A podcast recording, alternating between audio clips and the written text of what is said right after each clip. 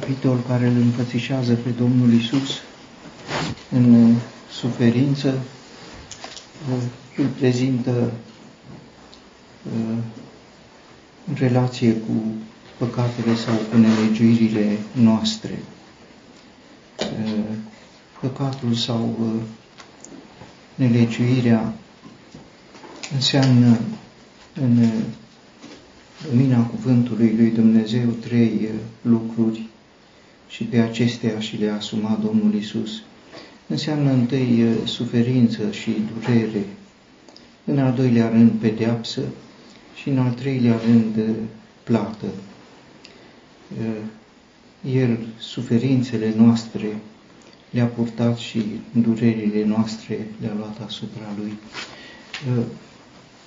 E o prezentare care ne, ne scapă adesea. Pentru noi păcatul este plăcere, păcatul este poftă și înseamnă împlinirea a ceea ce ne place.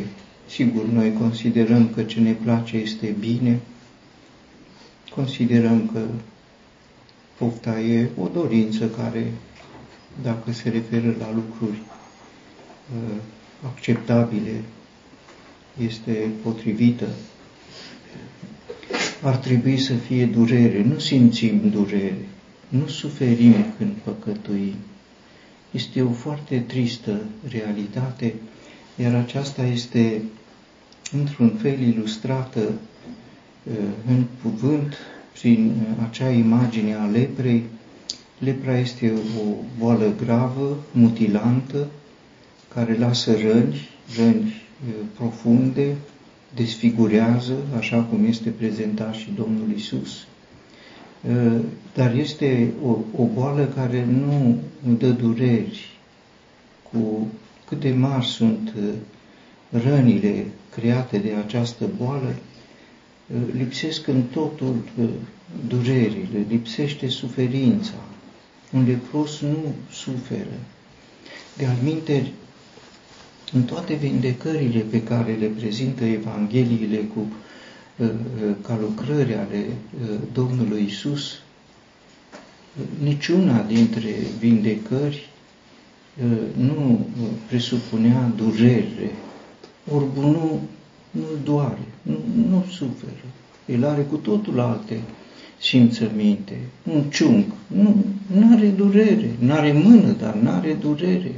Un olog nu are durere, un slăbănog are o boală profundă, nu are durere, nu are, se obișnuiește cu această fără durere.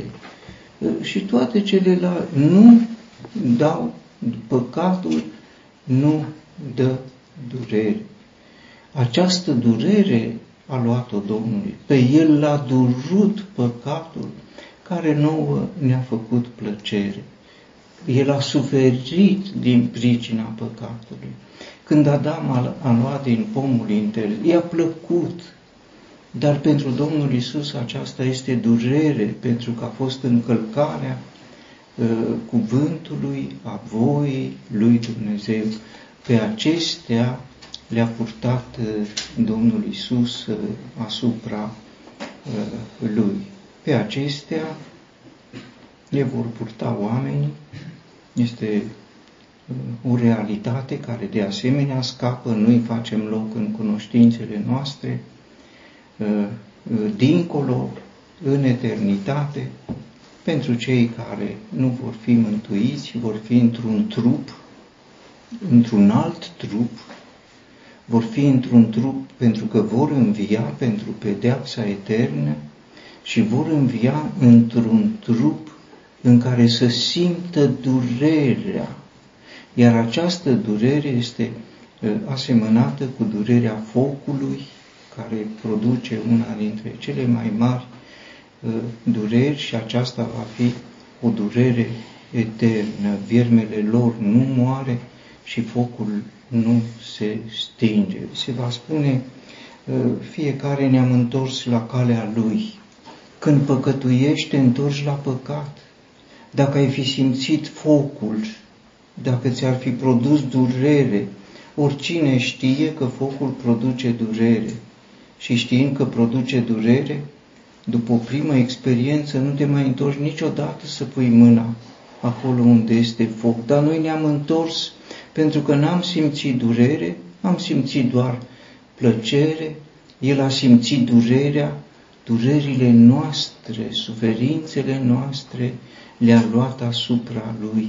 Noi am trecut și trecem nepăsători prin viață, El a trecut ca om al durerii, obișnuit cu suferința, pentru că a luat aceste suferințe, această durere asupra Lui.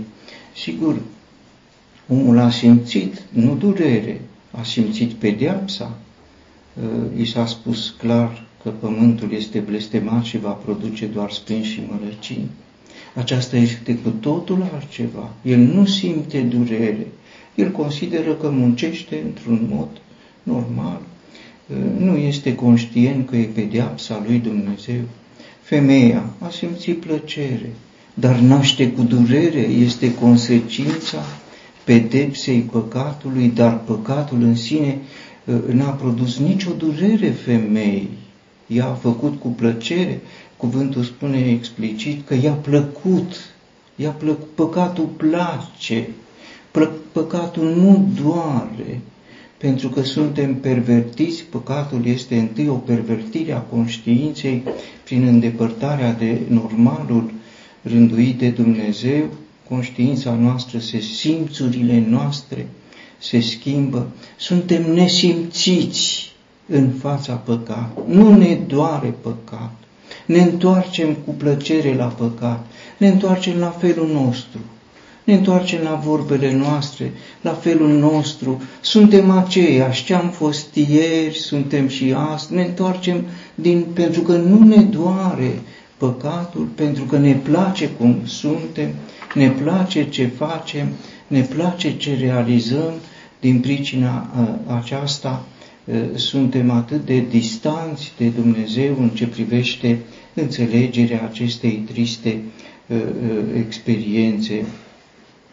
El a fost lovit, a fost pedepsit, a fost chinuit, apoi se spune despre rănile lui, am spus puțin despre rănile lui, prin rănile lui suntem vindecați. Nu suntem mântuiți prin răni, suntem vindecați prin răni. Ce înseamnă aceasta? Nu înseamnă vindecarea de boli, nu, bolile rămân ca o pedeapsă a păcatului, deci de acelea Dumnezeu dacă vrea ne vindecă, dacă nu, nu e sub... Profetul Elisei, l-am văzut, s-a îmbolnăvit de o boală de care a murit. Lazar s-a îmbolnăvit de o boală care, de care n-a murit. I s-a spus că nu e spre moarte. Așa, unul a murit de o boală de care a murit și unul a, murit de o, a suferit o boală de care n-a murit. A murit, a înviat. Durerile vindecă. Deci nu vindecă boli, nu vindecă răni. Ce vindecă aceste răni ale Domnului Hristos? Sunt cel puțin două uh, înțelesuri în care putem uh, prinde uh, acest adevăr. Prin rănile Lui uh, suntem vindecați. Suntem vindecați de nesimțirea față de păcat. Când depune Dumnezeu înainte, în lumina Lui, în felul Lui, uh, păcatul și ne doare. Aceasta este vindecare ca să nu ne mai întoarcem la păcat. Am să amintesc de David. A păcătuit, i-a plăcut, păcatul place, nu l-a durut cu nimic. Dar a venit mâna lui Dumnezeu, a păsat asupra mea, mi se usca plaga cum se usucă pământul de seceta verii. Aceasta a fost experiența lui, dar Dumnezeu nu propriile experiențe ni le pune înainte. Ce ne pune înainte experiența Domnului Hristos. A fost rănit când eu păcătuiesc, este rănit El, pe mine nu mă doare, dar pe El îl doare și ni-l pune înainte pe Domnul Iisus, rănile Lui profunde, suferința uh, Lui uh, grea și aceasta are efectul când Dumnezeu poate să-și facă lucrarea în noi, are efectul de a ne vindeca de nesimțirea durerii, în așa fel ca să nu ne mai întoarcem cu aceeași ușurătate la păcat. Dar ce ne place? Eu nu zic că păcatul e doar să omori, nu!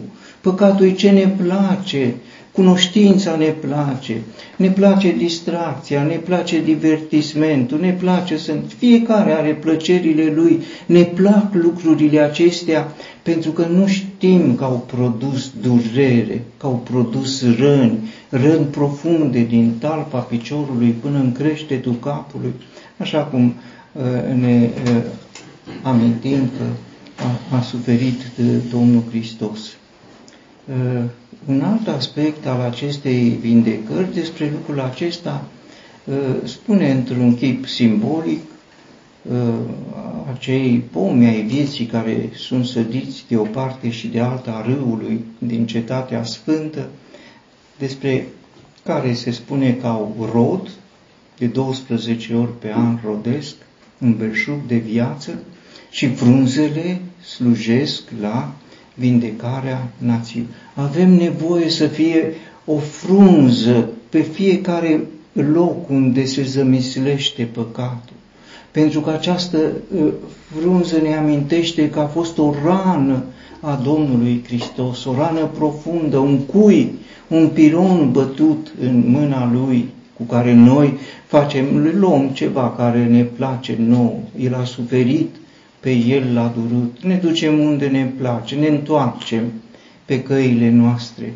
Au fost răni ale piroanelor, gândurile noastre au fost spini în fruntea Domnului Hristos. Sigur, nu e un lucru mistic, este lucrarea pe care o face Dumnezeu, ne-l pune înainte pe El, uite, tu faci asta, uite ce, pe tine nu te doare, ești nesimțit, m-a bătut, dar nu mă doare, este cuvântul nebunului din, care, uite ce a suferit, pe El l-a durut, El este omul durerii, El este cel care privește la El, te-a salvat viața, dar vrea să te vindece de aceste înclinații, este puterea vindecătoare pe care are, o are Domnul Hristos, ca în comuniune cu El, să gândim altfel despre păcatul pe care, cum spune un cuvânt, bea nelegiuirea ca apa. Așa este de obișnuit, e apă. Am băut apă, ce-am făcut? Am băut apă. Aceasta este obișnuința cu păcatul față de care avem această nesimțire a leprei și pentru care leacul sunt rănile Domnului Hristos. Prin viața Lui suntem mântuiți, prin rănile Lui suntem vindecați, rănile nu ne mântuiesc, rănile ne vindecă. Cel de-al doilea aspect este o suferință pentru Hristos. O suferință pentru Hristos pe care mulți au uh, suportat-o, cei care au primit acest har să sufere pentru Domnul Hristos, au suferit bătăi, au suferit chinuri, au suferit fel de fel de, de lucruri dureroase, au trecut prin ele împreună cu Domnul, n-au simțit durerea, nici durerea focului, nici durerea fiarelor, nici durerea bătăilor, nici durerea pietrelor. De ce? Erau vindecați, erau vindecați de, prin rănile Lui, pentru că L-au văzut pe Cel care a mers înaintea lor pe drumul acesta. Și au, se spune despre martiri, citim cu bucurie, cu plăcere, cântau în mijlocul flăcărilor focului. Cine le dădea aceasta? De ce nu simțeau puterea focului? Fuseseră vindecați de durerea aceasta prin comuniunea cu suferințele Domnului Hristos. Pavel își prezintă uh, suferințele lui, nu se plânge niciodată de aceste suferințe, le înșiruie simplu, ca pe niște virtuți, ca pe niște haruri, ca pe niște daruri prin care a trecut uh, și ca o favoare pe care i-a făcut-o Dumnezeu. Vindecați de nesimțire și vindecați ca să nu ne doară când este vorba de comuniunea cu suferințele Domnului Hristos. Tot Pavel spune, împlinesc ce lipsește suferințelor Domnului Hristos pentru trupul Lui care este adunarea și în adevăr este apostolul care a suferit cel mai mult în viață, sigur toți au trecut aproape, aproape toți prin moarte de martir, mai puțin Ioan, ceilalți au trecut prin moarte de martir, dar nu s-au plâns și nu s-au plâns nu pentru că gândeau că nu e bine să te plângi, nu i-a durut, nu i-a durut asta. Aveau în lăuntru lor ceva din Domnul Hristos, din omul durerii, a luat asupra Lui durerile noastre. Se, se spune despre Domnul Iisus că vindecând cele care n-aveau dureri, n-aveau dureri, dar cele care aveau dureri, le-a luat asupra Lui, aceasta este expresia. Medicii vindecă folosind diferite metode, fie cu medicamente, cu anestezice, cu îndepărtând durerea. Domnul Iisus a vindecat luând asupra Lui durerea. Este cu totul altfel, a luat durerile noastre asupra Lui, nu le-a îndepărtat în felul cum se obișnuiește. Așa se obișnuia și pentru cei răstigniți, cărora li se dădeau oțet amestecat cu vin ca să le atenueze un pic suferința. El n-a luat lucrul acesta pentru că el era în comuniune cu Tatăl Său. Noi toți, ca niște oi, ne-am toți, spune Isaia, se include și el în această categorie. E remarcabil. E remarcabil cu atât mai mult cu cât în Noul Testament Petru spune voi, nu noi, voi v-ați rătăcit, nu noi. Sigur, e diferența între traducerea pe care o avea Petru, Septuaginta, aceea era traducerea în limba greacă, pentru că Noul Testament a fost scris în limba greacă și e deosebire între Septuaginta și textul mazoretic, textul ebraic. În textul ebraic al lui Isaia spune noi toți, pe când în textul din Septuaginta se spune voi, cum și în versetul următor, aici se spune ca un miel pe care îl duci la măcelărie, un miel la înjunghiere, pe când în textul Septuaginta pe care îl citează Luca în Faptele Apostolilor spune de o oaie dusă la înjunghiere și un miel pe care îl tunzi. Nu se tund miei, se tund oile, e o răsturnare, mă rog, ăsta e trecerea de la uh, textul ebraic la textul uh, grec. Uh, și apare de multe ori această de noi toți rătăceam. Ce înseamnă rătăcire? Ce înseamnă rătăcire? Rătăcirea este căile noastre. Aceasta e rătăcire. Ne întoarcem la căile noastre. Ce ne place nouă? Aceasta e rătăcirea. Apare explicit, noi ne-am întors fiecare la calea lui. Este atracția spre păcat, atracția spre noi, atracția spre ce ne place nouă. Rătăcirea este independență de voia lui Dumnezeu. Spuneam și aseară, ne caracterizează și ca adunare, suntem independenți, fiecare face după capul lui, fiecare are calea lui, fiecare are felul lui, fiecare are autoritatea lui, personalitatea, fiecare e el și el este calea lui și aceasta în lumina cuvântului este rătăcire, iar aceasta este prezentată ca fiind nelegiuire. Rătăcirea este cale proprie, iar calea proprie este nelegiuire. Întâi este abandonarea unei legi, legea lui Dumnezeu, rânduiala lui Dumnezeu.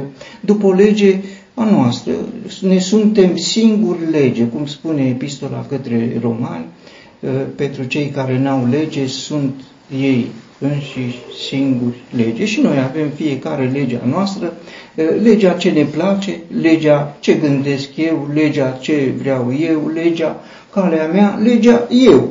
Aceasta este abaterea și această abatere care este independență față de Dumnezeu este nelegiuire și este rătăcire din pricina aceasta.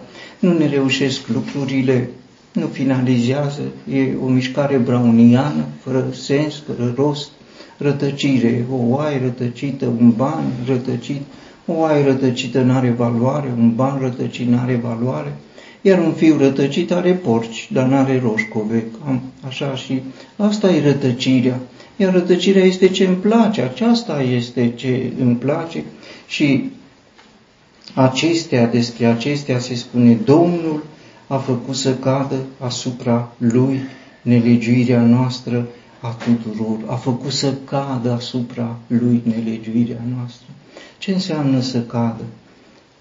Sigur, întâi pot fi acele imagini, toate talazurile și valurile tale au căzut peste mine, mânia dreaptă a lui Dumnezeu din pricina nelegiuirii lor noastre s-a revărsat, a căzut asupra Domnului Hristos.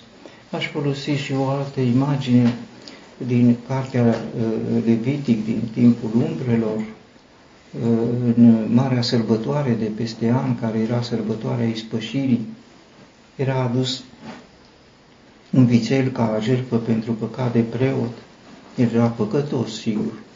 Apoi erau adus și doi țapi și se arunca sorți pentru cei doi țapi.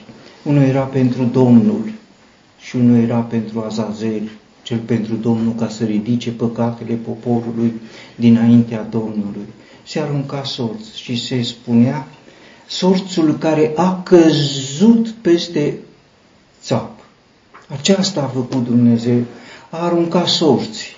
De o parte eram noi, de o parte era El și sorțul a căzut, dar n-a căzut întâmplător. Domnul a făcut să cadă asupra Lui. N-a fost o întâmplare, ci a fost intenția lui Dumnezeu, hotărârea lui Dumnezeu, ca acest sorț pentru cel care trebuie să fie omorât, pentru că despre aceasta va fi uh, uh, vorba în a doua parte, cel care este rânduit nu sunt eu, ci este El, este hotărârea lui Dumnezeu, prin care sorțul a căzut asupra Lui, pentru că Domnul a făcut aceasta.